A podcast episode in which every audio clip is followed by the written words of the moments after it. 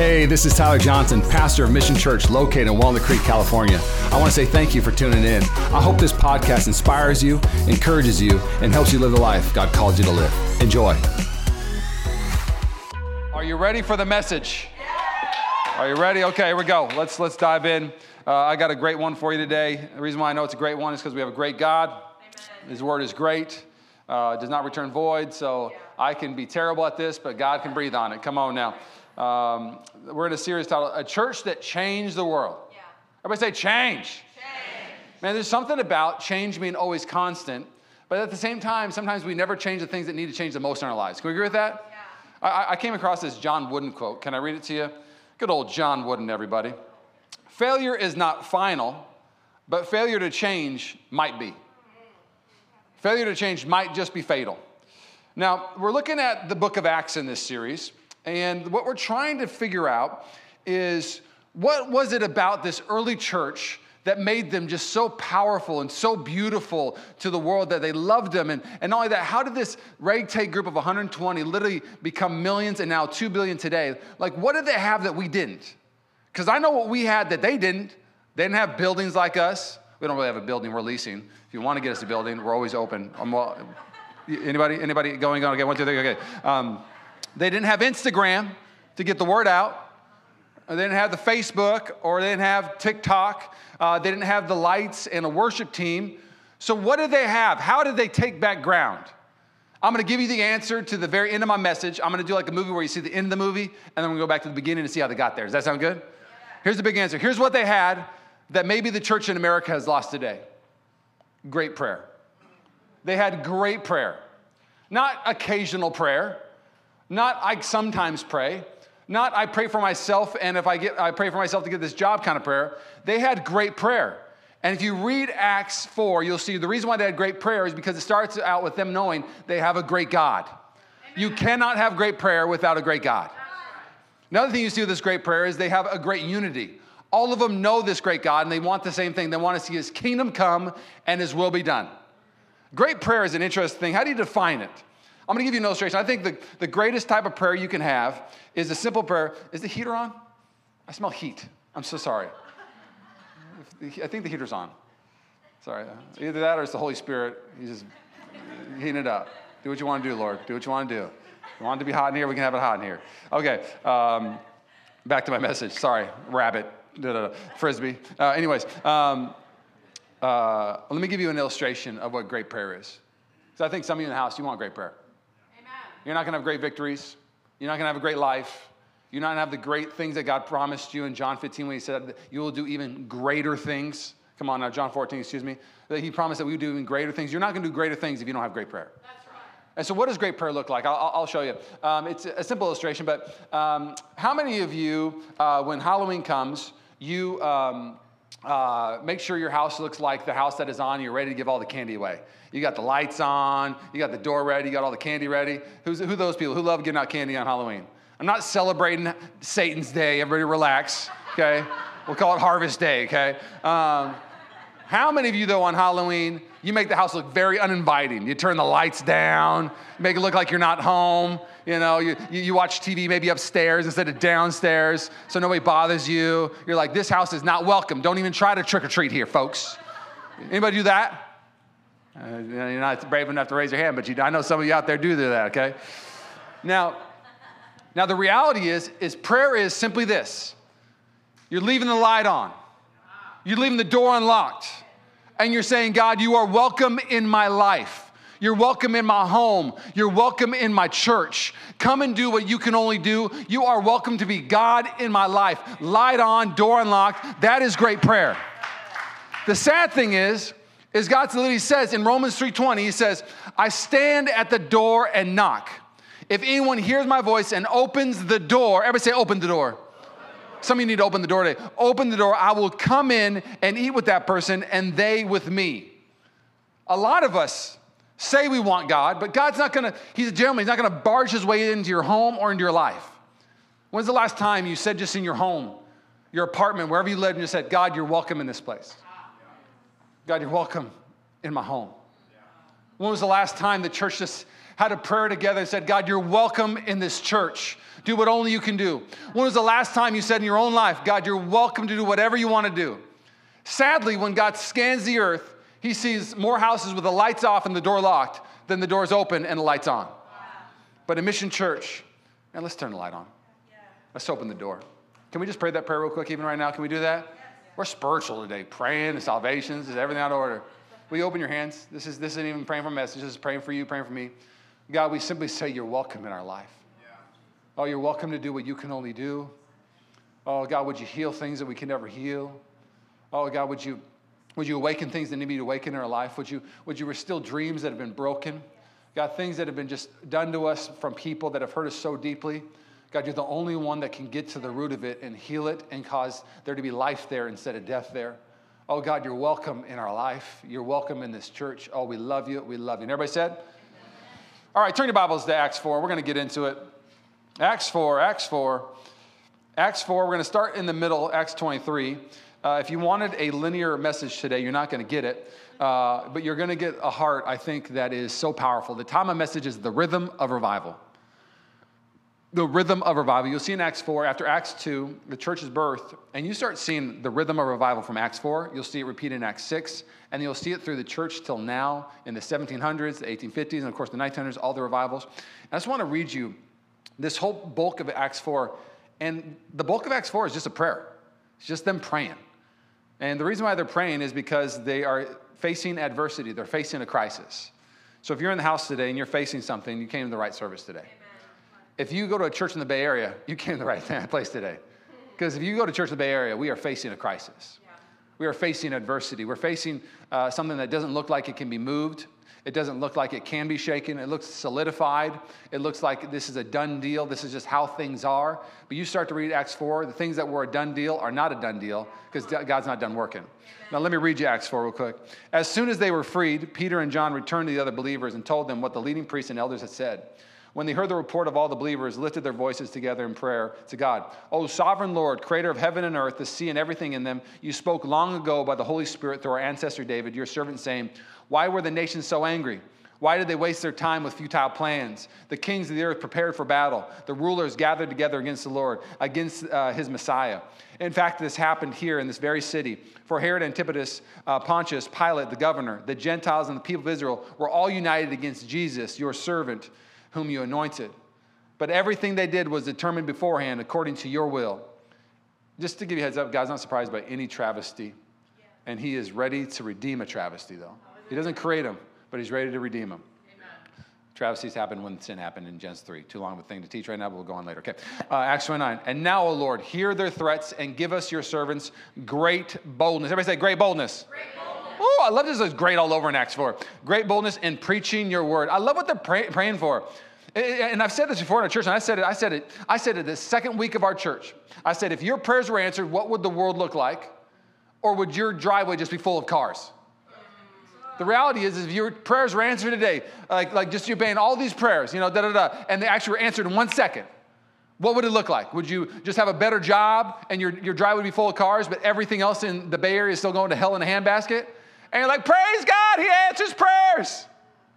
Or if you actually prayed prayers and if God answered, the Bay Area would see a transformation where lives would be healed, the death would be restored. Come on, you, you got to ask yourself that question. Man, what do my prayers look like this week? What happens if you did answer them? Pray for yourself. Go for it. But make sure you pray for the church and for revival and courage to actually proclaim the name of Jesus. So they said, their, their is there's nothing selfish in it. They said, give us boldness to preach your word because earlier in Acts it says, if we keep preaching the word, we're going to go to jail and get killed. So they're saying, can you just give me boldness? They go on to say, stretch out your hand with healing power. May miraculous signs and wonders be done through the name of, the, uh, of your holy servant Jesus. After this prayer, the meeting place shook.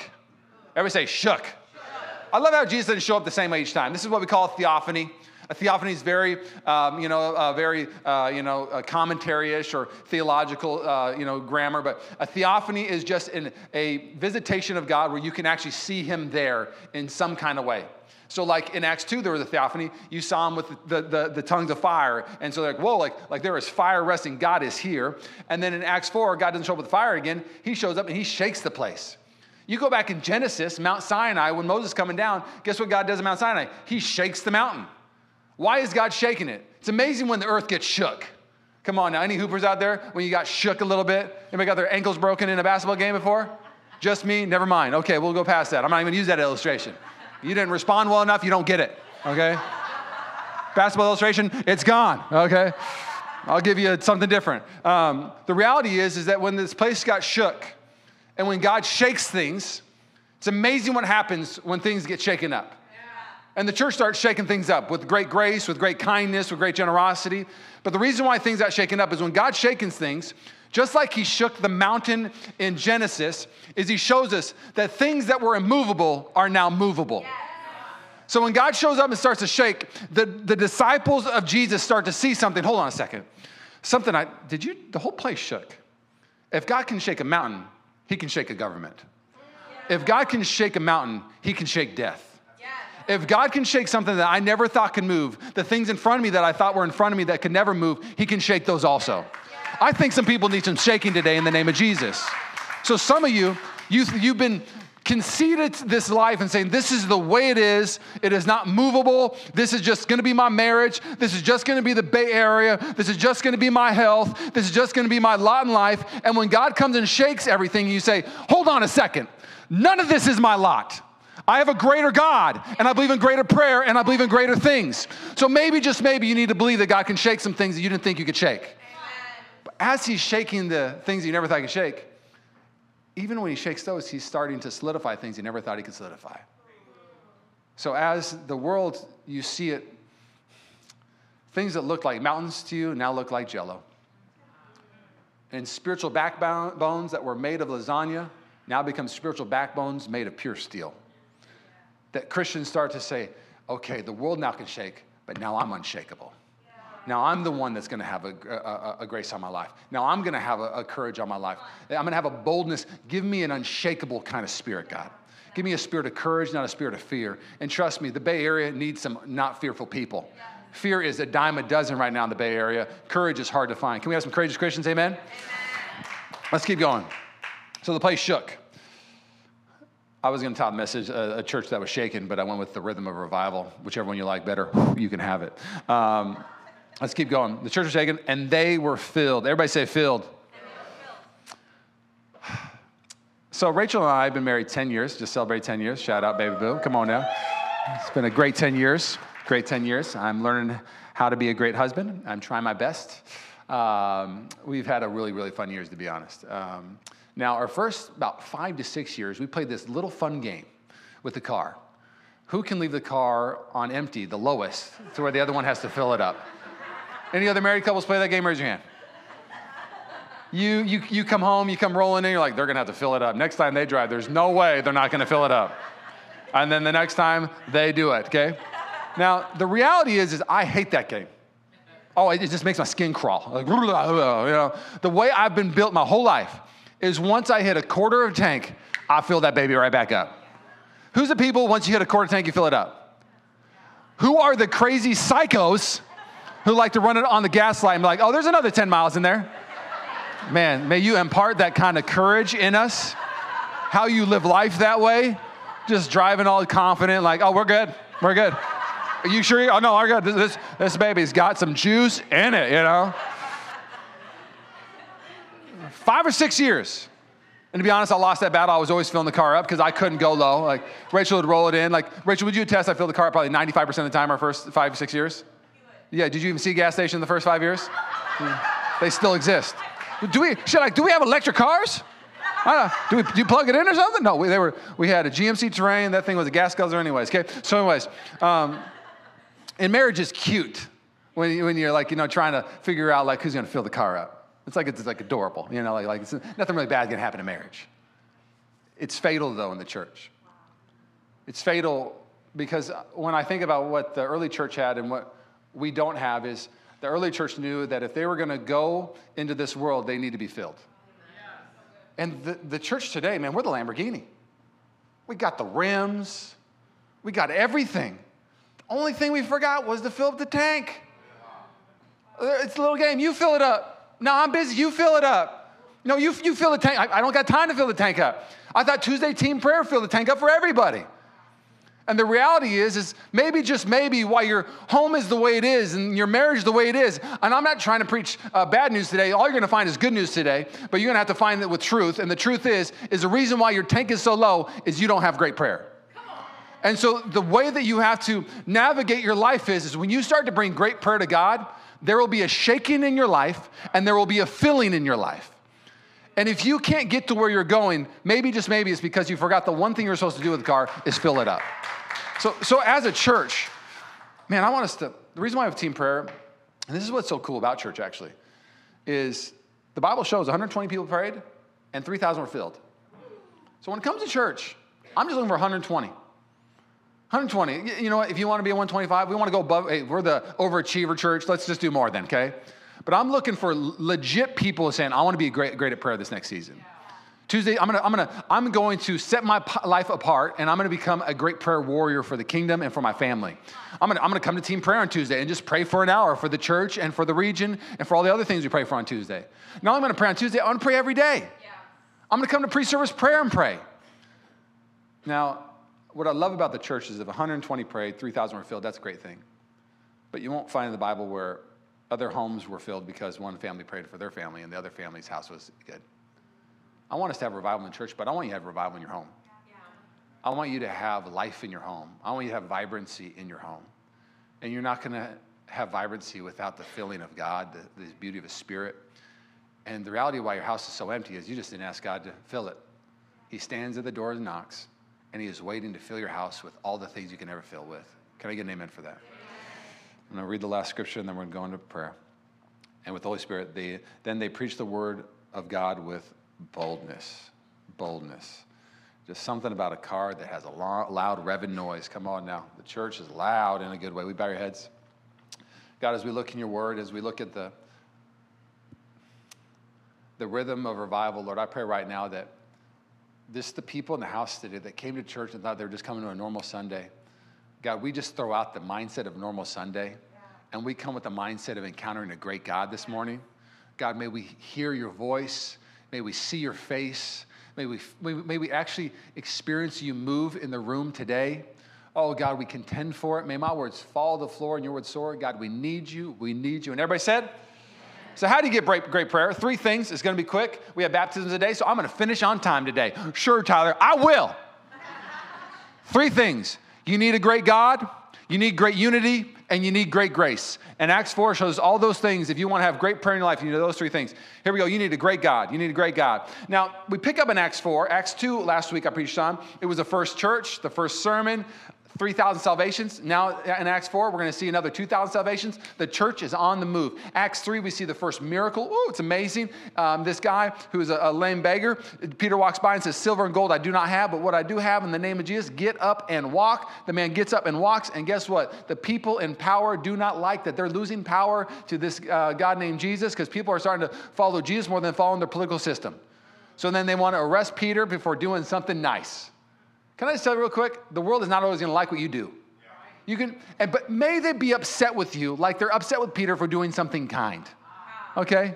Sometimes you're like, well, the, you know, the, I, the Bible says I'll be persecuted. Now you're a jerk, okay? And you're not nice. You're not being persecuted because you love Jesus. You're being persecuted because you're a punk, okay? You are a Jesus jerk. You are self righteous. You're like Angela from The Office. You are just the worst, okay? Anybody watch The Office? Oh, Angela makes me cringe. She'd be, I would meet, if she went to my church, I would meet with her on Tuesday and Wednesday and Thursday. I'm like, things got to change, Angela. You are self righteous. Okay. Acts 4.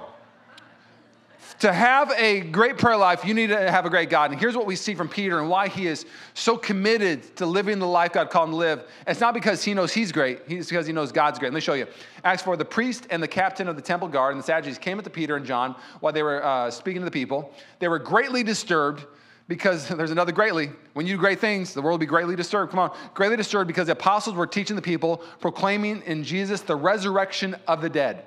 They seized Peter and John, and because it was evening, so they put them in jail until the next day. But many who heard the message believed.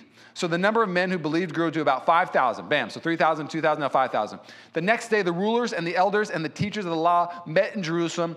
Uh, Annas and the high priest was there, and so was Caiaphas, John Alexander, others in high priest families. They had Peter and John brought before them and began to uh, question them By what power or what name did you do this? If you don't understand culturally, what they're saying is for people to go proclaim a new good news, like a new ruler or a new God, you need a license, and I don't see no license. Where's your license to proclaim Jesus? So they're asking, I need you, I need, I need to let you know you need permission to talk about Jesus. And man, I, I, when I read the book of Acts, I just see our Bay Area so loud. I feel like the Bay Area's like, I didn't give you permission to talk about Jesus. Who gave you permission to talk about Jesus? And the reality is, is that I've had well-meaning people tell me as I live my life. And the reason why, I, to be honest, I've been too quiet about sharing Jesus. I've been too quiet about uh, just sharing the goodness of God because I don't want to offend somebody. And I, I, you know, we're in a our, our our culture is just like Roman. The Roman culture is so similar to us. It was it was polytheistic, pluralistic. It was basically you can believe in all the gods, but you can't have one God. And the reason why the Roman culture loved it was all the pluralistic gods were regional gods. You had a God who was a God of this region. You had a God that was specific to this type of, of, you know, like the sun. But there's no God that ruled over everything except one, and his name was Emperor. He was the Caesar. Caesar loved it because he reigned over all. He was the divine one. So he didn't mind all gods because they, they were all geographical, but the one that ruled over all the gods was Caesar. Be wary of power structures that don't want to lose their power. And so, so I've had well-meaning Christians tell me, you know, hey, I believe, not well-meaning Christians, excuse me, well-meaning people, when I have discussions, say, hey, um, I'm just going to submit my idea. I think that like all good people are going to find their way to heaven. Like uh, the Jesus thing, like you got to like relax on the Jesus thing. I feel like that's, I don't really believe in that. I just believe that good people, like if you're good enough, you're going to go to heaven. And the problem with that statement when they tell me that is that that, that ideology is saying to me that I'm going to hell. And the reason why I'm going to hell with their ideology is because I know I'm not good. I'm bad. And for you to tell me that good people go to heaven, your new gospel message just sent me to hell. Because I know myself. And if you knew my childhood and you talked to my sisters when I was their brother, they're not gonna say he was a good guy.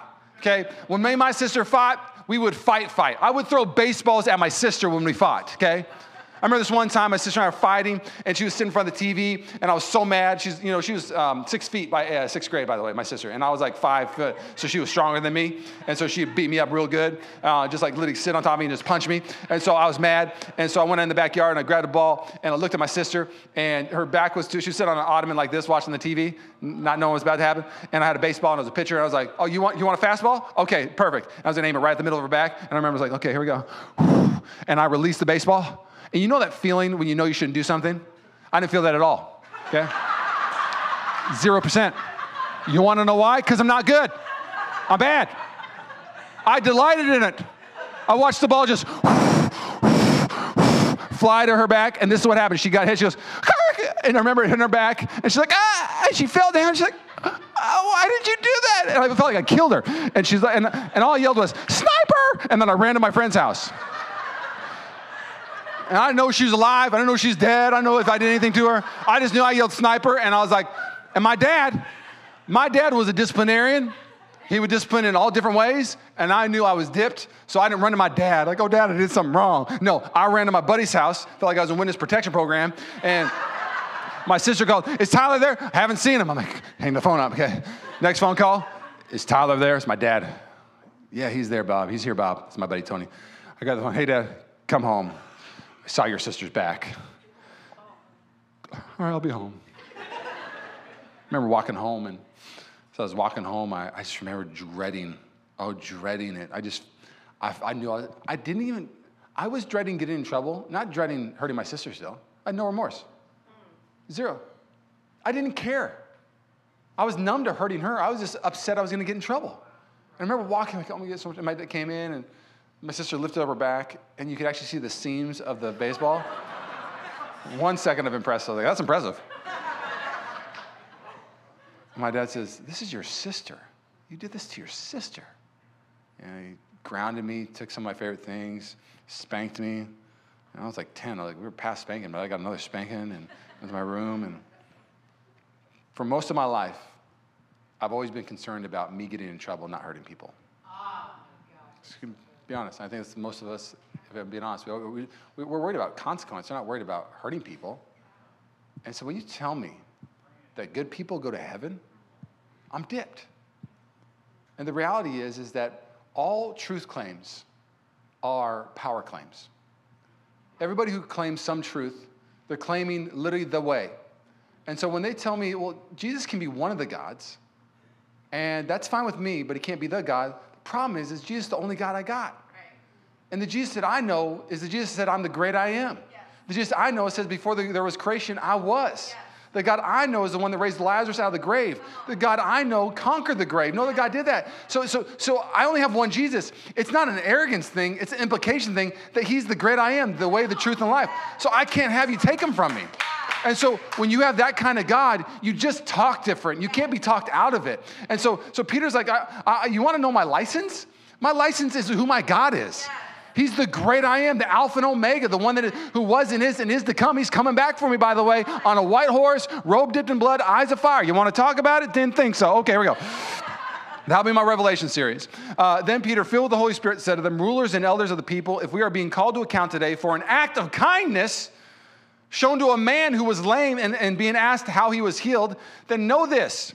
You and all the people of Israel, it is by the name of Jesus Christ of Nazareth, whom you crucified, but whom God raised from the dead, that this man stands before you healed. Jesus is the stone you builders rejected, which uh, has become the cornerstone. That's why we become unshakable. Not because we're unshakable, because he's unshakable. Right. Salvation is found in no one else, for there is no other name under heaven given to the mankind by which we must be saved.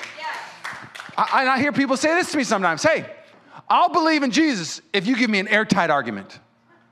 And for the longest time, I'd be like, okay, what's my airtight argument? Okay, I'm looking at what, what should I say? And the reality is, uh, I heard a pastor say one time this way, and it's what's sticking with me from now on is God didn't give us an airtight argument, He gave us an airtight person. Yes. And His name is Jesus. Yeah. And what I do now is I don't try to argue with somebody to get to know Jesus. Do you know that Paul's least fruitful part of his ministry was when he argued with people in Mars Hill. I don't try to argue into Jesus. I just point you to the airtight person that is Jesus and say, just study the life of Jesus for a little bit in your life. Yes. And tell me you don't want that. Yeah. The reality, when people start to study who Jesus is, it's not an airtight argument, he's an airtight person. Yeah. He is good. He is perfect. He lived a life you wish you would have lived. Historians, I love the story of Lee Strobel, The Case for Christ. It's an older one, but his wife got saved and it drove him nuts. He's like, gosh darn it, my wife's going to church all the time, blah, blah, blah. That's it. I'm going to put Jesus on trial. He's a reporter. He studied literally uh, the history of Jesus. And as he studied the history of Jesus, guess what happened? He got saved because he's an airtight person. So the first thing you need to understand if you're going to move forward in your walk is you need to get to know the airtight person that is Jesus. And as you get to know this Jesus, people have other opinions, and you say, I, I, hey, I, I respect what you believe, but you're not going to change what I believe. Because what I believe there is no other name uh, of any name that people can be saved. His name is Jesus. And here's why I believe that. He saved my life. He changed my life. People don't need wishy-washy Christians. They need solid, great Christians, okay? And so we need a great God. Next thing you need is great unity. Great unity. Uh, I love this on Acts 4. I just read it to you about the prayer, so I'm just going to read the first part. On the release, Peter and John went back to their own people, reported all the chief priests and the elders had said to them. So basically, the chief priest said, Hey, we're going to release you, but don't talk about Jesus anymore. We're going to kill you, basically. And they went back like, oh, yeah, okay. Um, uh, they're going to still preach Jesus. But there was a fear that grabbed the people like, man, like now the stakes just got raised. So there's, there's more at cost now. And here's what they said. On their release, Peter and John went back to their own people and reported all the chief priests and all the elders had said to them. When they heard this, everybody say they. They, they heard this. They raised their voice. Everybody say they again. There's just a lot of they in there. For a great movement to happen, for great prayer to happen, you must have a great God, but the second thing is you need great unity.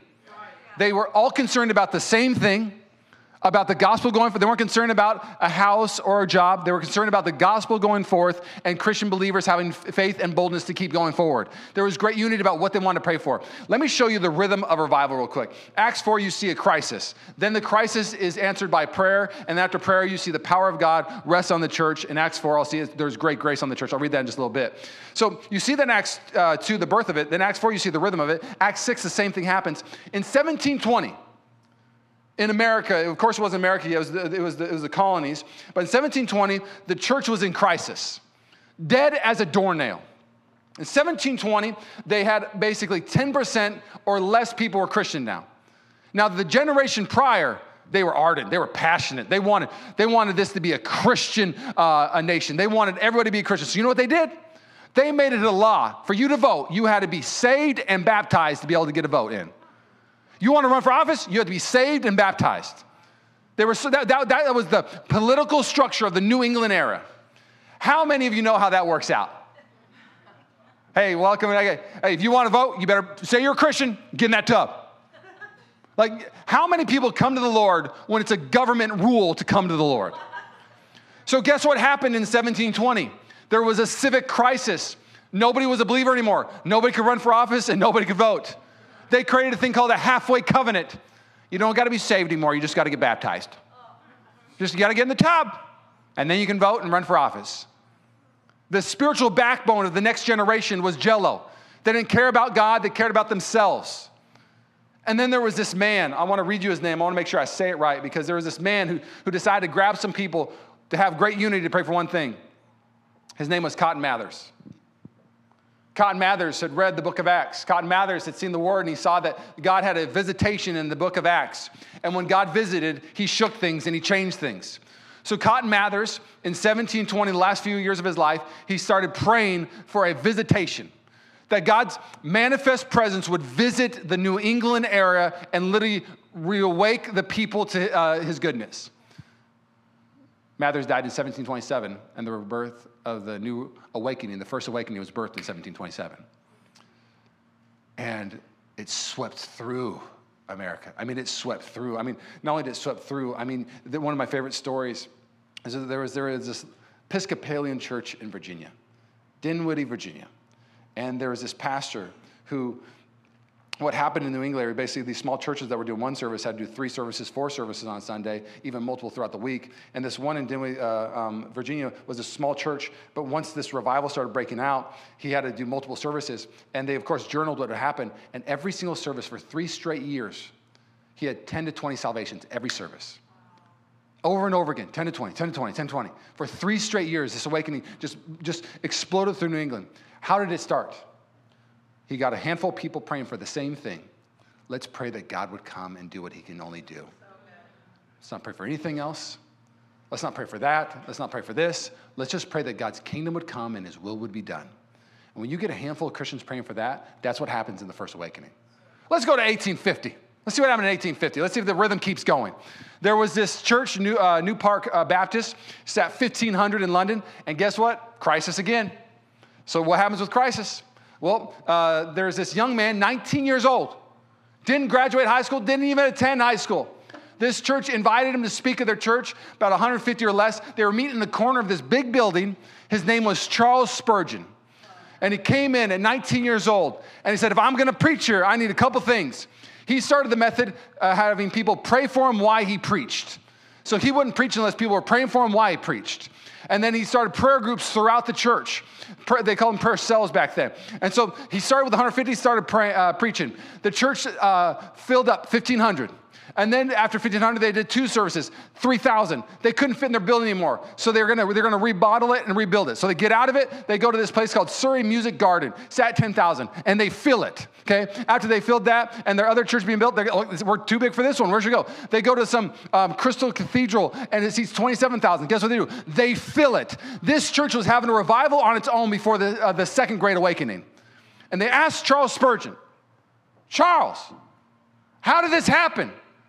Why are your messages so anointed? What's going on? And I love his answer.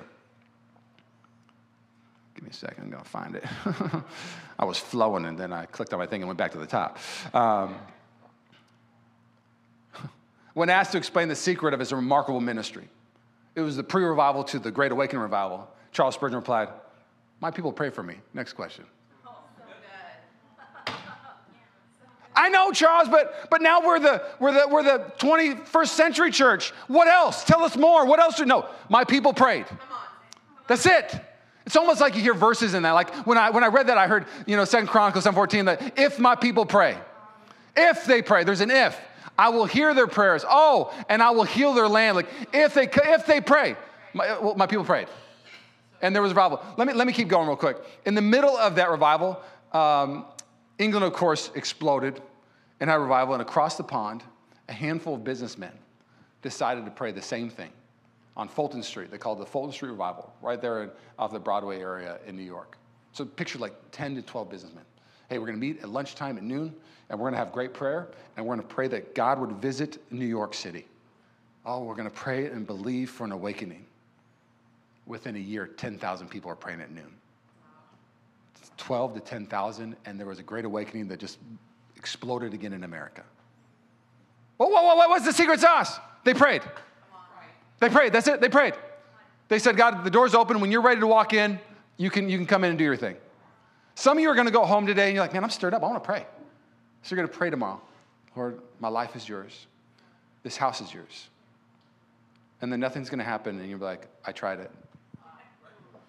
Did you? But did you? They met every lunch for a year, believing, and then there was a shaking. And great prayer takes great commitment. It takes great unity. of People say, I'm going to be committed. I'm going to pray with you. I'll see you at lunchtime. We're going to pray. That's why I so believe in team prayer. We're going to be faithful every Tuesday. And we're going to believe that we're just declaring God the door is open and He's going to walk through the church in a way. And to be honest, if, if I could just celebrate, what's happened in Mission Church is the breath of God. Like, like this doesn't happen in the Bay Area. Like to be a baby church plant and just whoo, see salvations like crazy, over a thousand salvations. I mean, to see people come to life in Jesus. Um, I, I, just, again, we, we can't be numb to that. Of course, during that time in the 1850s, uh, a couple things happened with that Broadway Fulton Street revival. Uh, Hudson Taylor was saved in that revival. I don't know if you know these, but I did actually a report on Bible College. He's one of the greatest missionaries. Dwight Moody, one of the greatest preachers, of course, connected to college too. He, he was saved during that revival in New York. There's just all these people saved within that year that were the next leaders of the next 40 years. God did a lot in that. A third of uh, Ireland was saved uh, during that revival. Um, it's an amazing thing. Millions were saved in the New England area. And then early 1900s, I, I want to finish with this. I want, and then we'll go on to the Great Grace and we'll finish. Um, in the early 1900s, uh, there was crisis in Korea. Uh, they were being oppressed by China. And uh, these missionaries went in and just started praying that God would, of course, stop the oppression and that He would revive uh, Korea. And as they prayed, so one of the quicker ones, they didn't have to pray for years. They just started praying, and within months, they started to see a transformation in Korea. And you gotta understand something. In the early 1900s, Christian, Christianity wasn't even in Korea. It was uh, like um, Buddhist and Confucius, Confucianism. That was the, the, two religions in Korea. And so they, these missionaries came in and started praying. And in the midst of that, became one of the greatest revivals that is going on to this day still. Um, you need to know something. There's an Assemblies of God church in Korea at, at this time, right now. 750,000 people go to it. I don't know what their sanctuary looks like. I have no idea how they do it.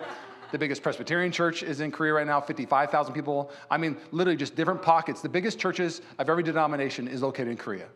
I, I, heard a pastor who I really love share a story when he preached in uh, Korea, uh, South Korea.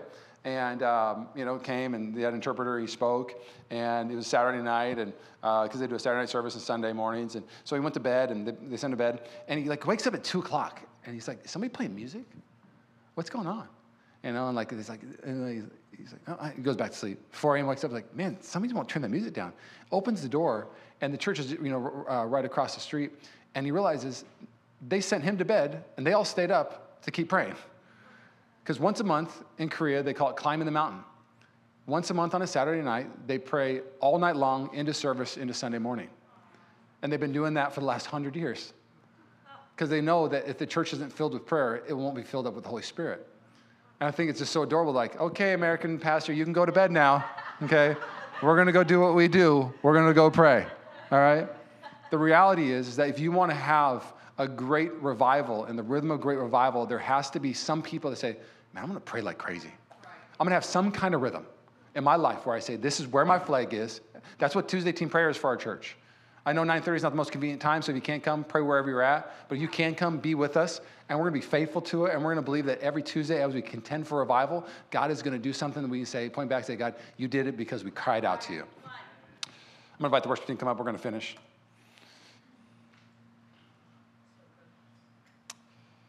There's an old fairy tale uh, that I read uh, in my commentaries this week. And it was about this beggar who um, had this plate full of food that he had filled up throughout the day for begging for food. He's basically on the street begging for food. They fill it up with some fruit, some vegetables, handful of grains of rice. And the king comes by, and the beggar decides to give this king, he's a good king, an offering to say thank you for being a good king. Not a Christian fairy tale, but man, it ties in so well. And so he gives this king all of his rice. It's only five grains of rice, but he gives him all he's got of his rice, keeps his vegetables, keeps his fruit, keeps all other stuff, but he gives the five grains of rice to his king as an offering to his king. Gives it to him, and as the day goes on, he puts his food in his little pouch and he walks away. And that night, he goes to his pouch to reach to grab his food to go to bed and eat. And as he's grabbing his food, he grabs out five gold nuggets, five golden nuggets of real gold, a gift back from the king that somebody snuck in his pouch that he didn't see to say thank you for bringing an offering. And the blind, uh, not the blind beggar, the beggar's biggest regret was he looked at the, the, the five nuggets. He said, Oh, if I would have poured my whole plate out to him, what would my satchel look like? Oh, if I would have given more than my five grains of rice, what would my satchel look like? And if I could submit this to you, it's a very simple story, but at the end of our life, we're not going to regret giving God uh, too much. We'll always regret giving God too little. We'll always regret giving too little time. Now, I mean, Billy Graham, when he was asked, What's your biggest regret of your life? Billy Graham, the greatest evangelist, he goes, My biggest regret in my life is I didn't pray enough. The one thing is I would have, I would have given my God more time just in prayer. The reality is, is that when I shared last week that a fire does not fall on a complacent Christian or a busy Christian, a fire in the Old Testament fall, fell on a sacrifice. And I want to build on that thought real quick. The, the reality is, is throughout the Old Testament, fires would fall on sacrifice, but the reality is the bigger the sacrifice, the bigger the fire. The, the, the, the more things laid out, the bigger the response. And so I'm believing that we're going to have a church that says, man, this is my season to sacrifice. This is my season to actually have whatever is in my own soul that I think makes me feel better. I'm actually going to believe God and I'm going to sacrifice the things of this world and I'm going to give them to God. I'm going to pour out my plate and I'm just going to wait and see what my God pours back. Let me finish with the, the, the big kicker. So as that happens, it says in Acts 4:33, let's finish this. And with great power, the apostles gave witness to the resurrection of the Lord Jesus, and great grace was upon them all. Everybody say great grace. I absolutely loved what Megan shared in her baptism. Um, I just struck a chord in my heart. I started weeping like a little baby. And it's the reason why is because what she said is she goes, I used to wear a badge of pride saying I can get through life on my own. And I love it when we exchange that badge of pride and we replace it with a badge of great grace. And saying, Grace is why I get through the day. It's His great grace on why I am who I am today.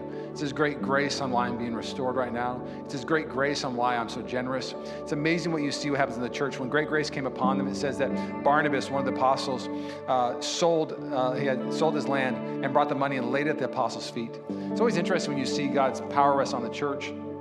There's this amazing, great response in Acts 2. It says that they sold everything they had and shared it with each other. And so sometimes people ask me, like, tell you, you never really teach on tithing. You never teach on, like, you better serve or else. I don't think I have to. The book shows us, and don't worry, I, I need to teach scripture and teach the principles of those things, but the Bible shows us when God gets a hold of your heart, radical generosity happens, radical kindness happens, radical love happens. Because when, when, when God gets a hold of your heart and there is a shaking, great grace comes upon you, and you become a greater version of yourself than you ever could have been. And so, my prayer for the church today is simply this is that you and I would show this world great grace. And the only way we get great grace is we start understanding we have a great God, and then we have some great unity, and then we have some great prayer, and then we see great grace. Do you want to be a great church mission church? Oh, do you want to be a great church? Come on. Thanks again for listening to the Mission Church podcast. If you enjoyed it, make sure you subscribe so you can keep up on our weekly sermons. If you're in the Bay Area, we invite you to come join us on Sundays. You can find all the details on our website at missionchurchca.com. Again, thanks so much for listening, and we hope to see you soon.